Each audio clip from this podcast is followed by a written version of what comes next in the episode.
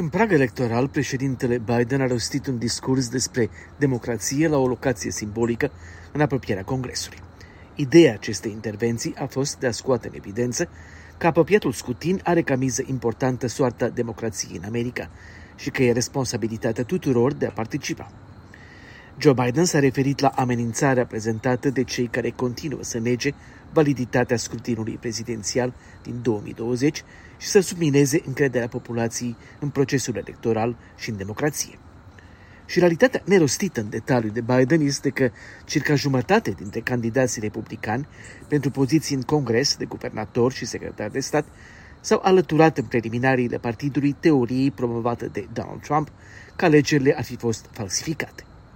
Mulți și-au moderat atitudinea acum, dar nu și unii dintre cei importanți. În două state cheie în prezidențialele din 2020, Pennsylvania și Arizona, candidați la postul de guvernator, Doug Mastriano și respectiv Kerry Lake, continuă să promoveze acea minciună și dacă câștigă, vor fi cei care certifică rezultatul scrutinului din 2024.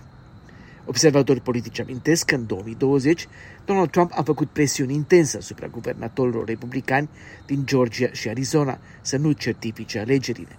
Atunci a fost refuzat. În 2024, când poate candida din nou, situația ar putea fi alta în state cheie.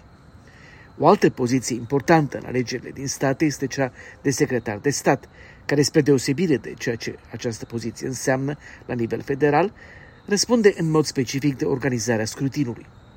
Mulți dintre republicanii care candidează sunt sprijinitori ai lui Trump.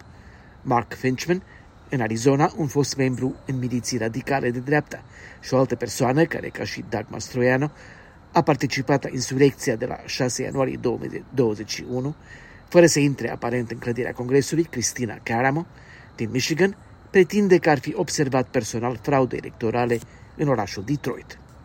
Dacă câștigă, cel puțin Camera Reprezentanților, republican radical, cum este Marjorie Taylor Greene, care anul trecut a fost exclusă din comisii pentru teorii ale conspirației cu privire la evrei și atacurile armate din școli, vor face presiune asupra posibilului președinte al Camerei, Kevin McCarthy, să împartă puterea. Spre deosebire de Nancy Pelosi, care a controlat în mare parte grupurile extreme ale Partidului Democrat, pe durata guvernării, liderii republicani ar putea să nu aibă aceeași înclinație.